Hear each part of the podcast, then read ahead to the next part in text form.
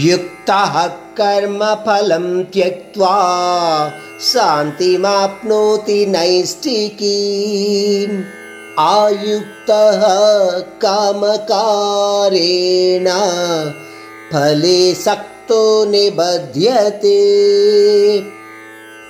కర్మలు చేసే వాళ్ళల్లో జ్ఞానులు ఉంటారు అజ్ఞానులు ఉంటారు పోతే అజ్ఞానులు కోరికలతో కూడిన కర్మలు చేస్తూ సుఖదుఖ సంబంధితమైన విషవలయంలో చిక్కుకుంటారు.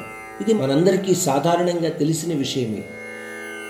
అదే జ్ఞానులైతే ఎటువంటి ఫలాపేక్ష లేకుండా కేవలం పరమాత్మ ధ్యాన రూపమైన లేదా సమాజ హితప్రదమైన కర్మలు చేస్తూ పరమ శాంతిని అనుభవిస్తూ ఉంటారు అని అర్జునుడు ఈ శ్లోకంలో శ్రీకృష్ణుడి ద్వారా వింటున్నాడు.